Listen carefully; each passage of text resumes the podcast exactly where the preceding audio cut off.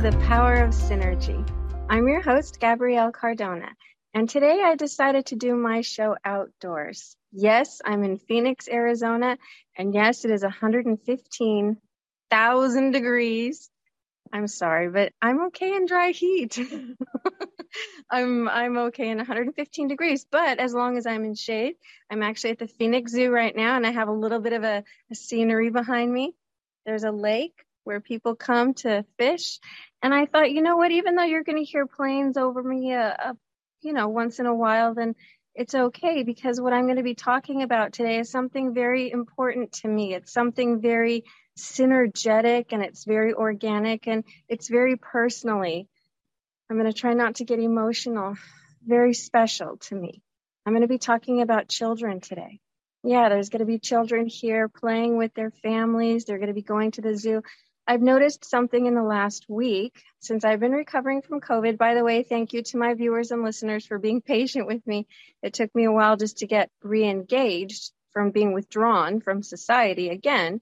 I have to get this going. I want to do this in a healthful and very positive way. And all I kept thinking about the whole time that I was forced to be isolated was I want to be with my babies. The reason I never get sick is because I'm always with them, not necessarily physically interacting with them, but being healthfully interactive. And yeah, I call them a lot. I text them a lot.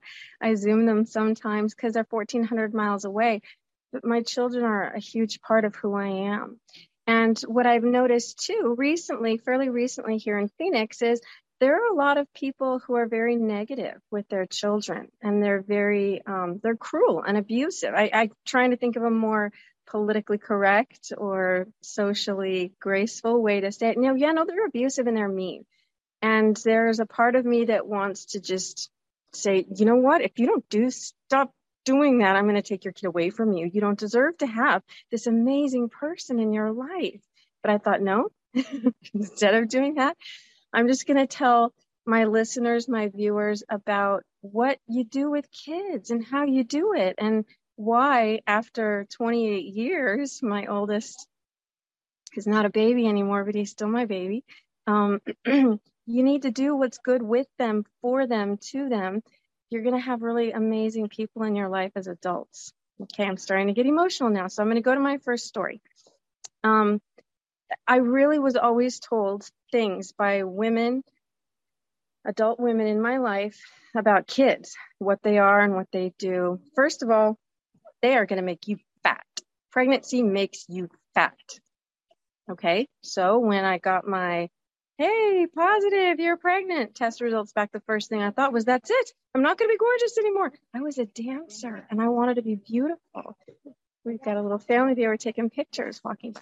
Okay, so I thought, well, great, that's it. So my body's over. I'm only 18, and and now my husband's not going to love me anymore. That's not true. Okay, I, I breastfed and the weight came off. I kept walking, okay, and I was running after him all the time. The weight came off. and then they're very expensive. You're you're never going to have any money left. Well, actually, the only extra thing kids need is food and diapers and clothes. People were throwing clothes at me. I didn't have to buy clothes. Breastfeeding is free. Um, yeah, diapers. There's community places if you can't afford it, they'll give you diapers. Um, as they grew up, you know what? They're actually pretty low maintenance because they're not very demanding people. Oh, oh, no, no, no, no, no. But you're not going to really have a relationship with your husband anymore because your time and attention is totally and completely going to be focused on them. So your marriage is over. No, actually, um, you keep them occupied doing certain things. They're pretty low maintenance as people as long as they are stimulated and content and they know that when you are doing stuff that you love with the person in your life that you love, men are low maintenance, men are fine. Just take care of them and do certain things with them. Okay. Kids are kids are pretty cool and they're pretty independent. Let them be independent. What an idea. So my first pregnancy. Okay, what am I gonna do now as a mother? What was I gonna do? Okay, well, time to give birth sitting there nine months okay yeah sitting there in the, the delivery room and they said okay you're fully effaced you're fully dilated he's down in the birth canal When you feel the urge, start pushing. okay. Sitting there in the bed for the urge. What what urge? And how do you push? No one ever actually told me how to push. So I'm like. Hmm. Hey, I saw a picture. I saw a picture once. There was a lady standing up. She was she was pushing standing up. I thought, hey, I'm gonna get gravity to work with me, right? For me. So I thought, okay, I need to stand up. But I had a midwife because I have an epilepsy, epilepsy condition. I had my my MD, I had my husband, and I had a nurse. I had four people there in the room with me. I'm sitting here going, oh, you know what? I'm standing up. So I got up, got up, and my husband goes, well, well, well, honey, honey, where are you going? Where are you going? you haven't had the baby yet. He looks at the doctor and goes, is she going nuts? D- does pregnancy make women go nuts? And he said, no. Well, what you doing? And I said, I, I want to stand up. I want to do this standing up. I, I have a right to do that, right? I've gone through this whole thing with no medication, no painkiller of any kind. I can do this. And the midwife says, actually, that, that picture you saw in the office, you need to squat down, all the way squat down, like in a catcher position. So I, I said, okay. And then I'm thinking I'm going to push him out. I'm going to, well, whatever, whatever. I'm just going to do what she says, right? Follow what she says. Okay. So sitting there, sitting in the squat position. So the bearing down thing again, what's that? And the, the doctor said, okay, you're going to feel that a feeling. It's like an urge, like going to the bathroom. And when you feel it, you go ahead and just start pushing. You work with your body. And I'm like, okay. So I'm sitting there waiting for the urge. I said, so I'm going to feel, and the urge came over me. I had never, ever felt like this going to the bathroom, but it was powerful. And I pushed and pushed, and then the midwife said, "Okay, stop, stop, stop, stop! You're only supposed to push for a few seconds, uh, you know, 30 seconds, whatever." I pushed for over a minute, but I couldn't stop. My body wouldn't stop me. So I was, after pushing, and they said, "Okay, you can, you can't do that again. You can't do that." And I said, "I couldn't, I couldn't help it. I tried to stop. I couldn't." And my body pushed again, and and his head came out. His head started to actually come out, and I was like, "Okay." So I walked back over to the bed. His head partially out. I got back into the bed. I pushed two more times, and he was out. He was, he was there, and he was crying, and I was like, "Whoa, what, what is this?" oh my God, I have this, I have this little person in me out. Oh, and he started crying, and I said, What do I do? What do I do? No one ever told me to, what do I do with the crying thing?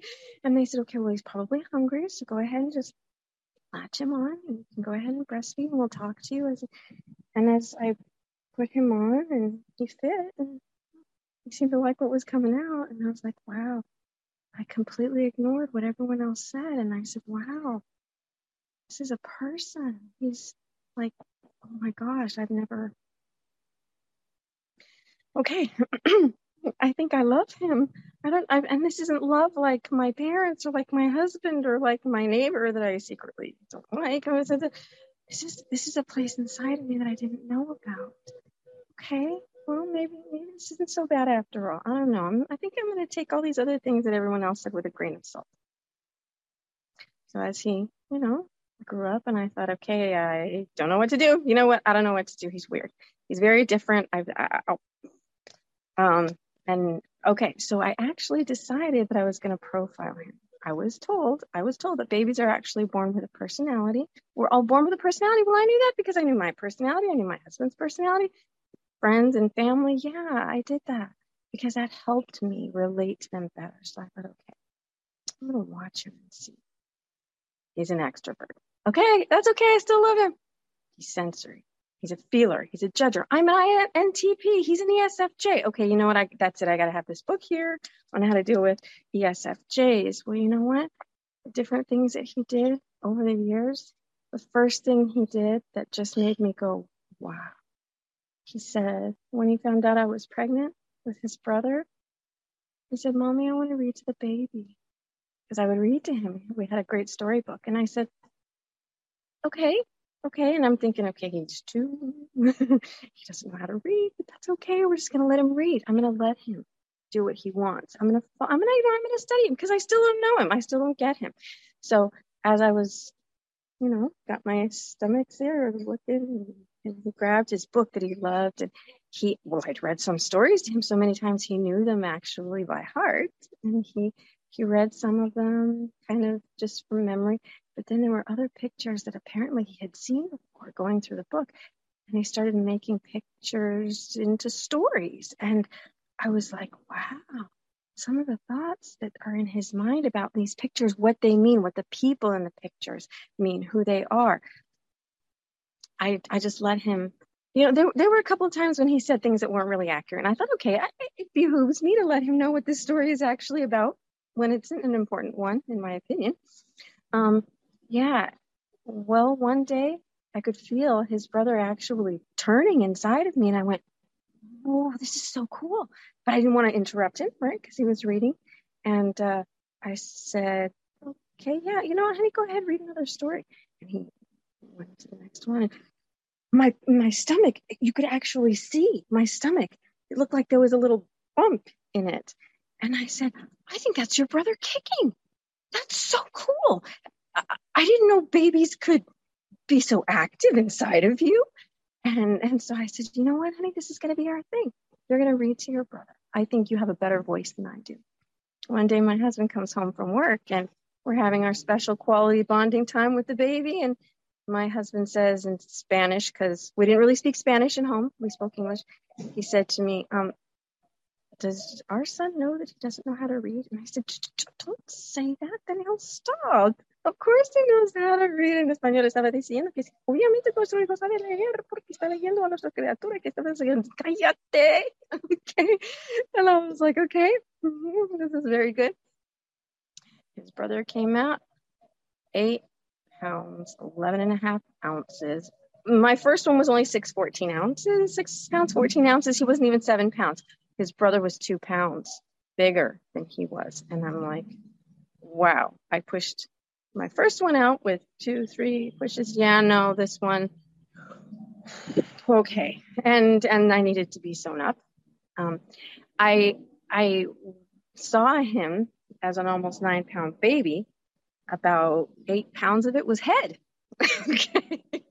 and they put him on the, the bed next to my bed and, and uh, they were doing testing on him and he wasn't responding and he wasn't responding and i was very concerned and i was like don't you dare do anything synthetic or chemical or um, surgery with my baby. That's my baby. And they were like, ma'am, okay, we're, we're going to take care of this child. And I said, no, it's my baby. Okay. I get to decide what happens with my, well, apparently his brother was waiting. Okay. He was waiting on the other side of the door and he was tired of waiting. And he heard, he heard people talking. He urged into the room. He ran. He goes, Where's my baby? Where's my baby? My son, fresh out of the oven, lifted up his head and looked around, dropped his head. And I went, whoa, whoa, whoa, He just lifted his head. And the doctor was like, Ma'am, I understand you really want that to happen. I said, No, you don't understand. He just lifted up his head, which was two thirds of his body weight. Okay. I said, Flaco, do that again. Say that again. Talk to the baby. Stand. And they're like, he can't be in here. I said, you know what? I'm going to leave if you don't stand back. Okay. Let my baby talk to his baby. And he, he said it again. The kid lifted up his head again. And the doctors were like, wow. I said, yeah, I, I'm beginning to believe more and more that medical professionals, they're, you're some of the dumbest people on the planet.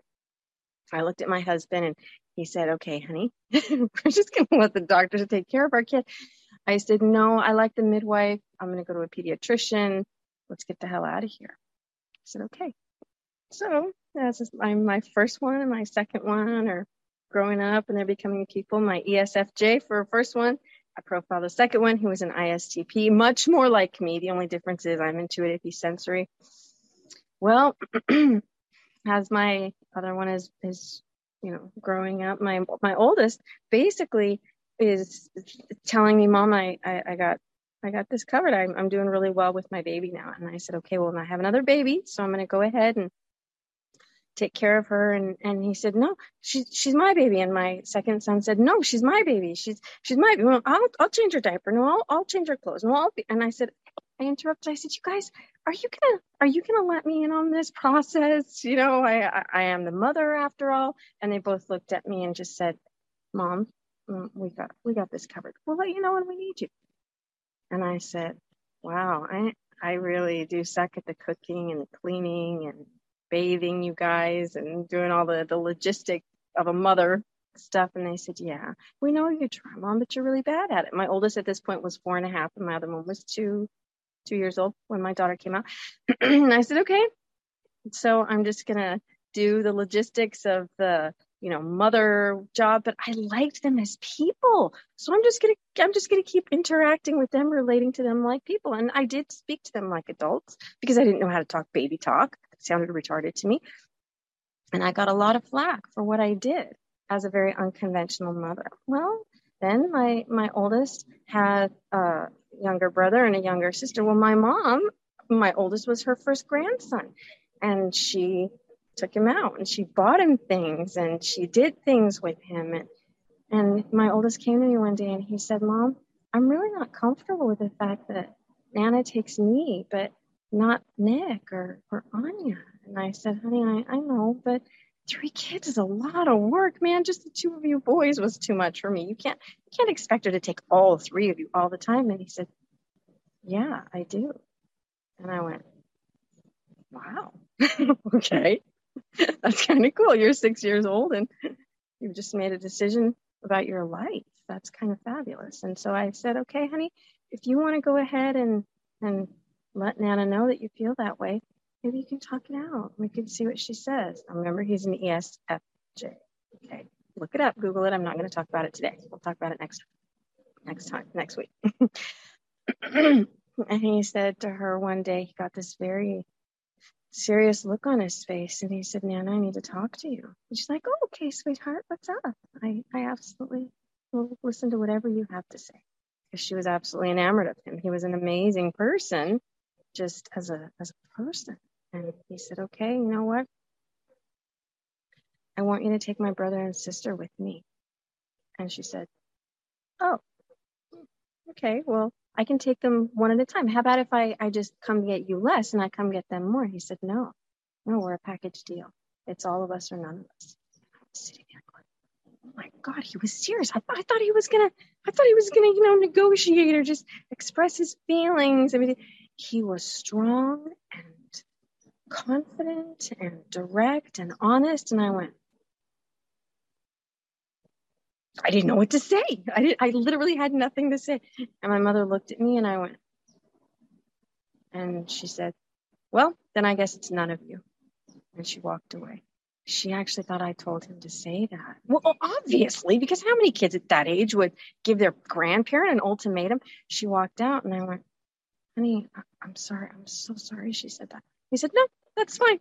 She doesn't want them, she doesn't get me. And he went back into his room and I went, Wow. Okay. so, who wants dinner? And I was like, damn, I want to be like this kid. He he wasn't inappropriate. He wasn't moody. He wasn't disrespectful. Wow. And as he grew up and his brother and sister grew up, and I'm going to talk about them next, I was just like, wow, this kid is, he's an amazing man. And I, I really like who he is. Well, as a teenager, well, you know, teenagers, they're obnoxious and they're rude and they're spoiled. And okay, well, I started my practice as a relationship coach when my oldest was 12, 11, 12. And uh, he was telling his friends, hey, yeah, my mom's a shrink. My mom's a shrink. One of my favorite stories to tell people is, I say, honey, you gotta, you gotta stop telling people that. A coach, I teach people about good things. I don't try and fix what's wrong. I, I was selling him on, well, I'm not a shrink. I am a relationship coach. At this time, I was a life coach. And, and one day he just turns around and looks at me and goes, Mother, you are the worst kind of shrink. You're a shrink in denial. And I went, Oh my God, that was such a cool thing for him to say. My heart started laughing. And I, in my side, I thought, I think you're actually my favorite right now. I've never had a favorite child. I think right now you just became my favorite. Okay, okay. Then his brother and sister walked in. I'm like, okay, no, no, never mind. That was just a really cool thing for you to say. And I thought, yeah, you know, as teenagers, yeah, they're honest. Sometimes they're brutal. But if you appreciate who they are as people, it's not that bad. And here's the deal if your energy around them is good, they're good people. They will do good things to impress you. Okay. So keep this in mind. I'm going to come back at the end, talk about an ESFJ as a person. But as a kid, wow, they're, they're strong and confident and generous and they have a lot of virtue. Okay. Now my second son, the one that was ginormous in me and very active before he came out and he lifted up his head when his brother was around. Okay. ISTP, I got that at six months. Okay, ISTP, that is my husband, the troublemaker, introverted. So everything bad that a child can be, that you that you hear about, that you see about, that you read about, yeah, yeah, this was this kid. Okay, but let me tell you some of the great stories about this one. okay, you know what? Um, as a kid, as a little rebel, yeah, he would do things that were not appropriate. But I understood that as an SP, he needed to do things in order to learn. But he had his brother keeping him pretty good in check. Okay, so I and and I tried to keep him good, you know, busy with good things, healthy things. Well, he saw a fire. He saw fire. Well, of course, my husband. We were we were in Arizona and we were doing a lot of things outdoors, he wanted to play with matches. Well, obviously you don't play with matches, but I, I read about ISTPs and I thought, you know what? He does need to he does need to play with matches. If I don't if I don't be with him while he plays with matches, then he's gonna do it on his own as an introvert on the down low. He's very good at getting things, happening things, doing things on the down low. Okay. So I thought, well, you know what? I'm gonna go ahead and I'm gonna teach him how to light the matches and we're going to burn a few things and I'm going to teach him the principles because he's an introverted thinker. So, yeah, at age two, three, four, yeah, I really did have him understanding and appreciating things, not just tangibly, but intellectually. He was a very smart kid. Okay, well, but one day my mother in law was in my home and she was hurting me emotionally and she was undermining me physically. She was doing things. She was very upset with what was going on, and uh, I I couldn't get I couldn't get into it with her. I wasn't going to fight with her in front of the kids. She kept, you know what? I'm going to withdraw. My kids, they understood. They understood that sometimes I needed to withdraw. At this time, they were seven and five and three. Okay. So I just said to the kids, look, you know what? Mommy needs a timeout. So I went into the bathroom and I was like, okay, I need to pray. Some breathing exercises that I do. All of a sudden, I heard a scream. My mother-in-law was screaming, and I went, "Oh my god!" So I opened up the, I opened up the door. I ran out into the, the, the kitchen. I'm like, "What's going on? What's going on?" And she had this glare eyes looking at my kid and looking at me. I looked at my daughter and what? And, and I looked, and then I looked at, at my five-year-old. And he had this kind of look in his eyes, like, "It's okay, mom. I took care of her. And I said, "What happened?" Apparently, he had in one of the matches, you know, out of the big box um, matches, construction matches. And he put it on her leg. and she screamed and he threw the match away. And I went, wow, the fact is, he understands the principle of, you know, heat and skin, fire and burning. And he said, it's okay, mom, I took care of her for you. And I said, okay, she's not going to speak to me for the rest of the night, is she? And he goes, that's the idea. And I went, wow, he really does love me. We just need to now teach him about the concept of behavior and what's appropriate. Because, you know, daddy's going to be mad at me now. I said, that's okay. Because you know that she needed to stop and she wasn't going to stop. And I said, thank you, sweetheart. This is the kind of kid who played with fire. he did bad things, but for a good reason you know what? He he had kind of a, a quick sense of humor too. Um, there was a joke that he learned one day in school, um, or I don't know, maybe some friends they went to school with. That's what she said. Okay, it was kind of tacky because basically it was a sex joke, and so it was sometimes when people would say something in conversation that it was like, um, uh, like, wow, that's going to be really long and hard he would look at me and go, that's what she said. And I'd be like, can't see. He's like, that's okay. I'll just do TWSS. It'll be kind of our inside joke. And so periodically going, you know, getting older, he, he would see that I was having a hard time during the day and and he would take care of me just by making the, the joke TWSS walking by me. Was our inside joke. And I was like, you know what? I really like that he wants to connect with me, but it was private and it was special. And that he's also the kind of kid who I'm going to tell this great story. We were at the store one day, and again, just as a little rebel, he just wanted to rebel and he wanted to experience everything that life was about. He was grabbing things and touching things. He didn't want them. He just wanted to. And I said, okay, honey, honey, stop, stop. Don't, don't touch that. Don't touch that. And so I'd be going shopping and, and he's, and I'm like, don't touch that. And I didn't, I never used corporal punishment. I never hit my kid, but I could get pretty forceful when I would re- remove them from a situation when I would talk and when I would give them punitive consequences for what they did, but I would always explain it. Well, I said, don't touch that. Don't touch that. And I said, so I sat there and I pretended like I was doing something. And I, I saw as he was getting ready. And I said, don't even think about it. As he was just literally inches away. And he goes, he looks, he goes.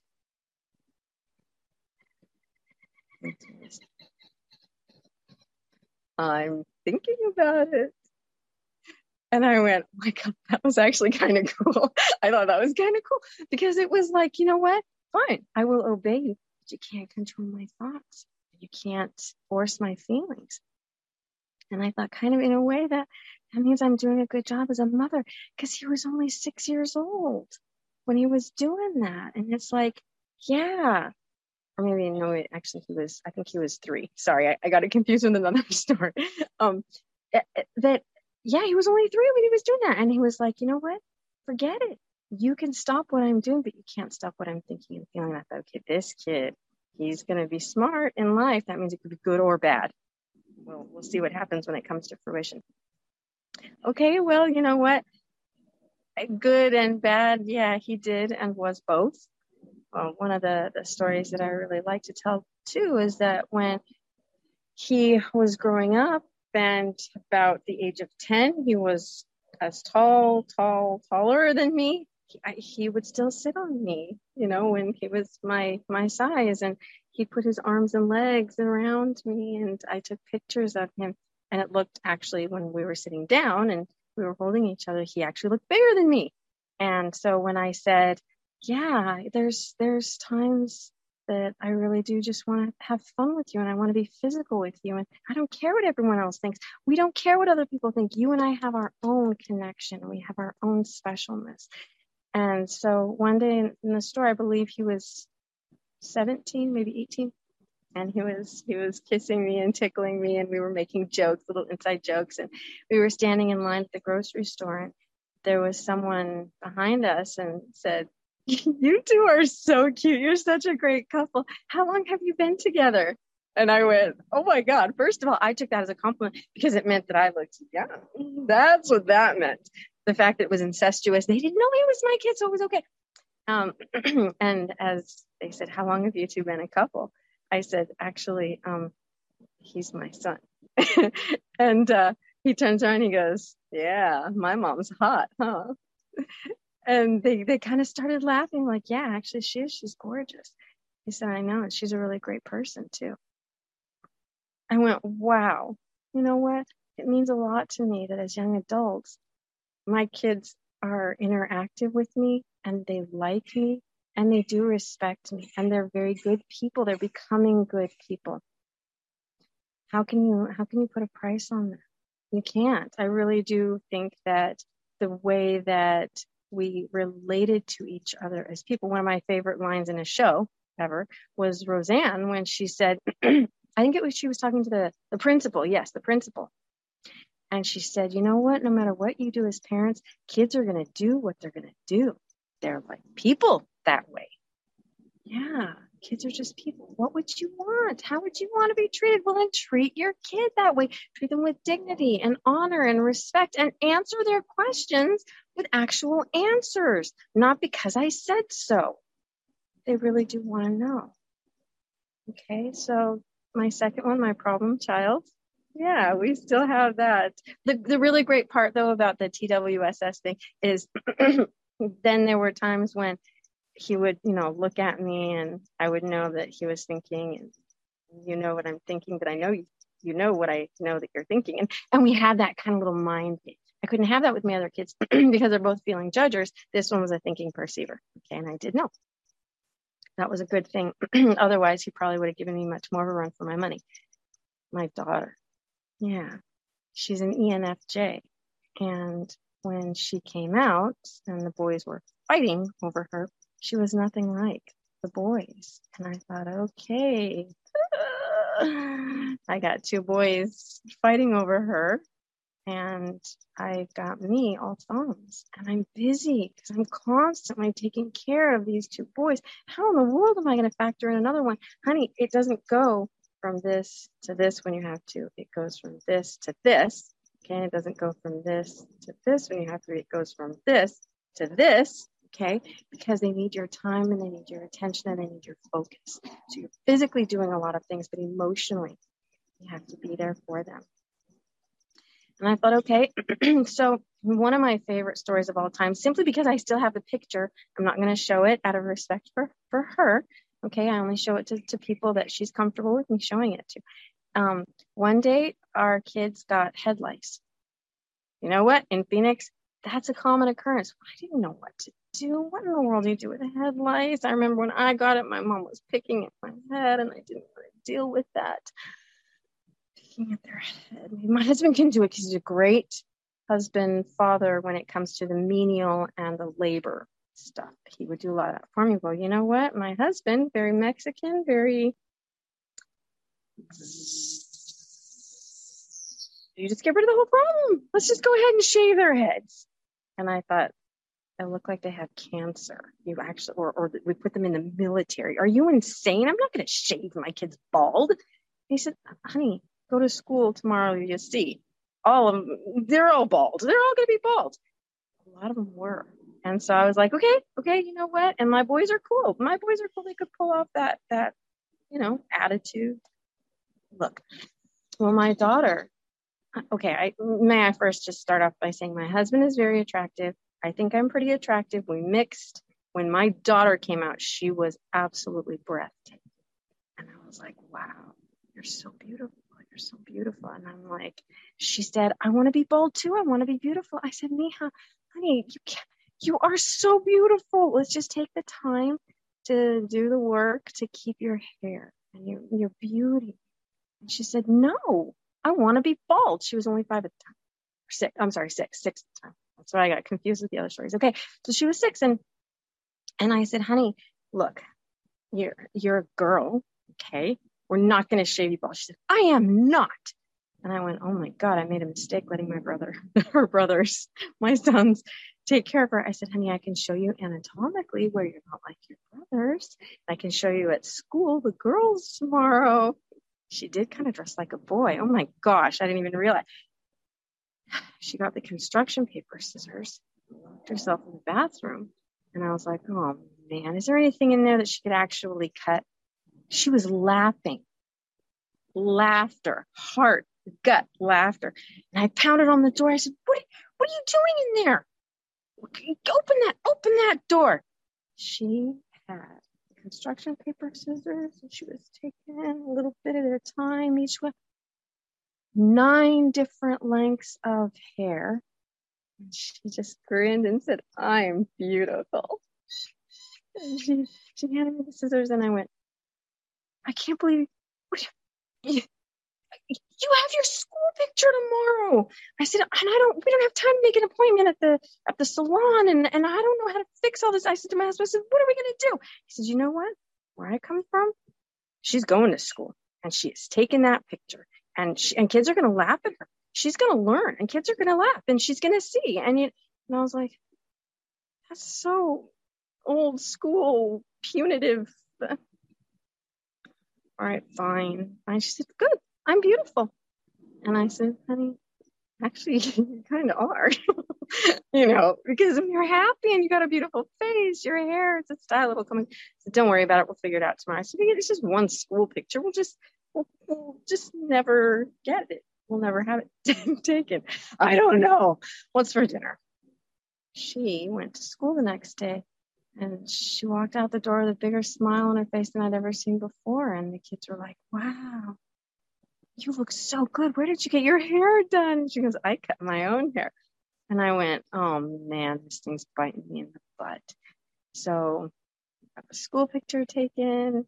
And I said, you know what? You, you want to leave your hair to hairdo like that? Because we didn't have the, the negative effects and consequences socially that we thought it would. Got her school picture back. She was beautiful. And I show it to people and they're like, wow. in the 80s, you know, that, that, or even the 90s, that would have been a very cool hairstyle. And I'm like, I know, I know, she's beautiful. And she's really, she's got an intuition about beauty that transcends things like physical appearance. Because, yeah, again, as a mom, I didn't always dress my kids in an impressive way. I didn't always take them impressive places. I didn't feed them the best food. I did the best that I could. Yeah, and you know what? It was good enough for them. And they were very content to accept the best that I did. With their dad, it was something. With their grandmother, it was something. With the people in our community, it was something. In our congregation, the relationship I had with them was amazing. Another story I love to tell people about my daughter. Again, I have a seizure disorder, but I have an ability to kind of stop the seizures, to prevent them from happening in the first place. And sometimes, even when they start, to stop them. I went to a, a lady who uses very um, progressive techniques about breathing and energy and pressure and focus and all of this good stuff, basically using the power of the mind. And she said, now there's this technique that you use. You put this here. Okay. You put a hand here. Close your eyes. The person that, that's holding and pressing, I close my eyes and they breathe with me. I have to follow the breath of the person.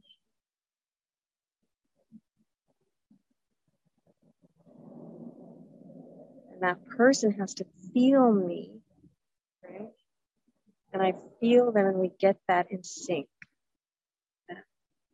And then when that person feels that that, that energy that I had has gone away, they tell me to open my eyes. Okay, yeah. And it stopped the seizure. It actually stopped the seizure. I went, wow, this is so cool. She's the person I go to. Even as an adult, she's the person that I go to when I say, look, I got stuff going on. You're an ENFJ. I profiled her. I'm like, wow, she's three letters different from me. We got the one, the intuition that's the same. And so I would say to her as, as she was growing up, as I was raising her, I'd be like, wow, honey, that's why you could give yourself a haircut and be beautiful. You could heal me on a very organic level stop a, a seizure. I want to be like you when I grow up. And she just said, Mom, you're never going to grow up. And that's okay. I still love you. And I'm like, God, wow. Yes, she was a problem child in some ways. Let me tell you a story when she was a problem child. We were at a restaurant, and yes, my husband and I, we had a very um, carnal marriage. Yes, we we did like to be together a lot. Um, and our kids knew it. And I told the kids, look, you know what, mom and dad, we need to take care of each other. We're going to the bedroom. Trust me, you're going to like it when we're done. We're going to be better people for you when we come out. Well, the boys, they had a way they were teaching the girl. Apparently, they had an expression, okay, to let it was code to let them know, well, okay, mom and dad are going at it. Yep, in, in a good way. Well, one day we were at a restaurant with our congregation elders and their wives, and they said to my daughter, You know what, Anya, you are turning out to be such an amazing woman. We really like who you are, quite the young lady. I believe she was seven at this time. Okay. And she said, Well, thank you very much. My brothers have raised me very well. And she kept eating, and they were just kind of chuckling, going, She said, and so one of the elders' wives, she was she was more confident. She was more, um, shall we say, extroverted. Okay, said, "Well, did your mom and dad help your brothers?" And uh, she put her fork down and she said, looked directly at her and said, "Yes." technically uh, they are there. They're there most of the time. But if they didn't spend so much time in their bedroom talking, then my brothers wouldn't have to do their job for them. she went back to eating. The whole table busts out laughing. And my husband just wanted to die. I know he wanted to die, but he didn't know what to say. And, and all I could say was, well, a few of those times we did talk. we were dirty talking. Oh my God. And I just went, honey, how long have you known that mommy and dad do that? And she's like, forever. And I said, wow, you guys have, and we're, and yeah, and they all three looked at us and go, yeah, yeah. and you know what? Other parents would have been angry about that. I actually thought it was pretty fabulous. I thought it was cool. So we've got the the trick that she did, the haircut that she gave herself, the the joke that she made that wasn't even meant to be a joke. It was just the, the real honest truth. Well, my daughter, she's an amazing woman. I, I know even as an adult, she's someone that I go to for those kinds of things. I even say to her, honey, you know how to make people beautiful.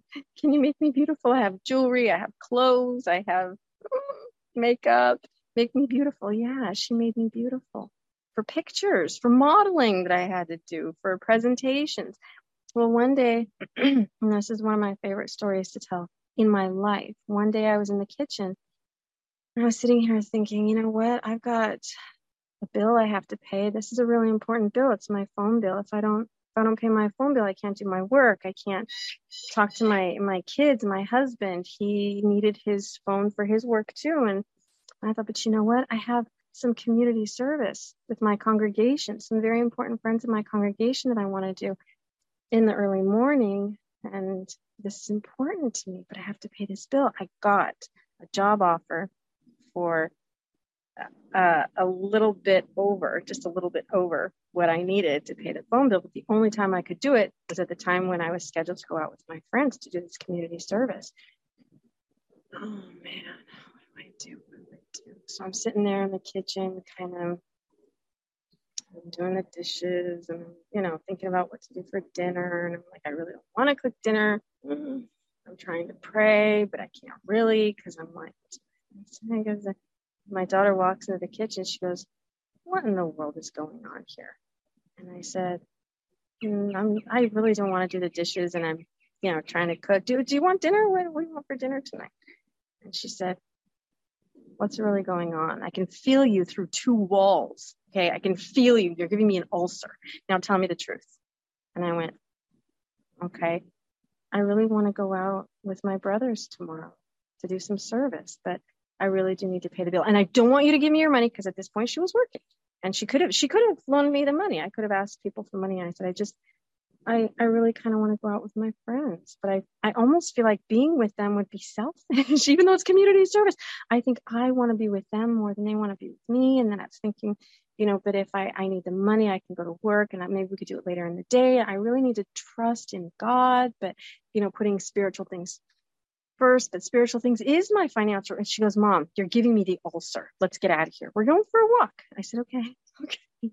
Let me get my shoes on. It's cold and it's dark outside, but at least it's not raining. You know what? Let's go ahead and let's go out for a walk. And so she said, Okay, now that we're out, we're on the street, go ahead and tell me what's going on. And I said, well, I did. I kind of told you I, I really want to do the right thing, but uh, they really do both seem equally right to me. And she said, okay, um, you need to pray. And I said, I do. I really do. But I, I'm trying to like pray. I said, I need to do it out loud. And she said, okay, you can do that with me. And I said, really? I said, but I, I kind of want to do it in Spanish. And she goes, all right all right, yeah, you can. And I said, but we're coming up to a coffee shop up here. Can I hold you? I, I don't want to be walking when I do it. Can I hold you while I pray in Spanish out loud? And she said, yeah, you're a mess. You need to get the recenter. And it's like, even the Olga trick won't work on you right now. And I said, okay, that really means a lot to me that you said that. You're going to let me, because she does not like to make a scene. She does not like to make a scene for undue attention. And so I, hold on a second. So this is part of the reason why I saved this story for last. I said, okay, honey, thank you. And so I sat down with her. We sat at kind of a table and she was across from me and I held her hands and I was just like, everything that was inside of me, I completely dumped it out. And when I was done, I said, Amen. And I opened my eyes and I looked at her. And she goes, You know what you need to do, huh? I said, Yeah, I need to go out with my friends. I need to do service for God. And I need to I need to trust him. And you know what? I do.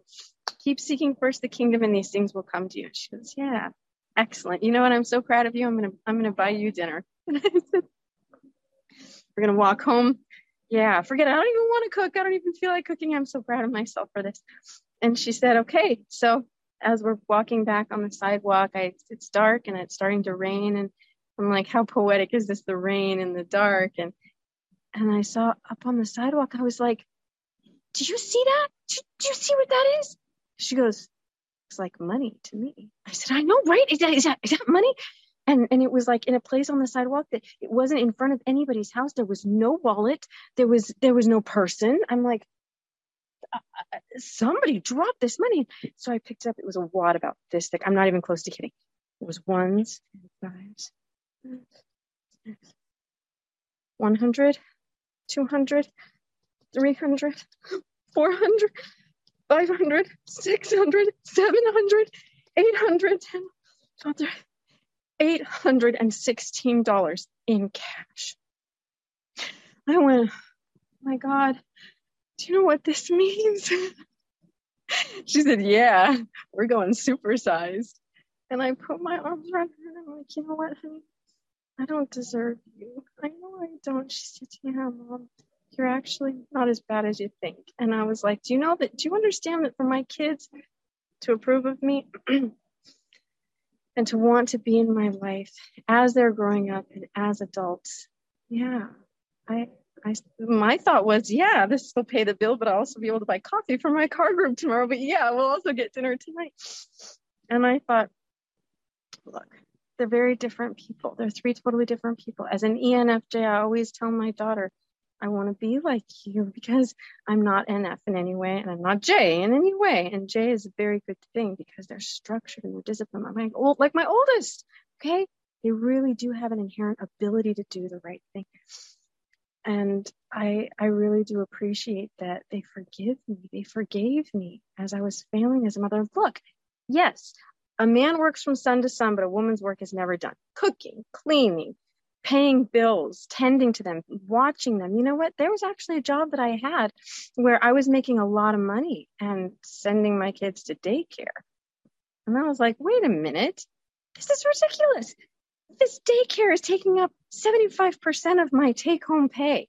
So I'm away from them in order to get a little bit of cash. No. And I always tell people when when I tell people the story about the money and they say, yeah, the blessing was the money. I said, no, the blessing was the little person who got my head back on straight by taking me out of the situation. okay. Yeah, you put you put spiritual things first and, and things will happen. But family, family is first. And I said to my husband, I said, look, yeah, I have a good job. The bottom line, even only taking home a small percentage of my pay, but I'm missing out on my kids and I'm sending them to a place they don't raise them. Okay. They take care of them to shut them up. They feed them and they wipe them when they're dirty. My kids were coming home as different people. And I said, absolutely not. Your kids will teach you what life is about. Your kids will show you who you truly are. Your kids will force you to think outside the box.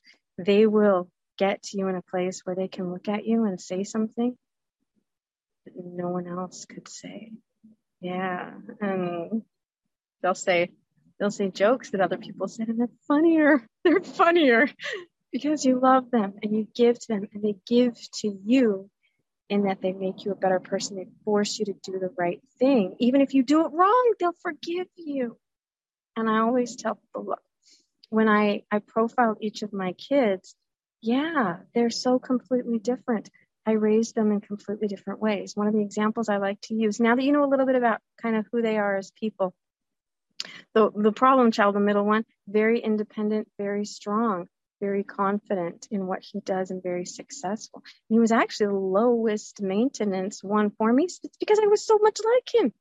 Yeah. And he's so much like his dad that every time he would do something that reminded me of his dad or was like almost parallel to a story that his father told me, I was like, yeah, see, that was a little shot in the arm that I needed to keep going.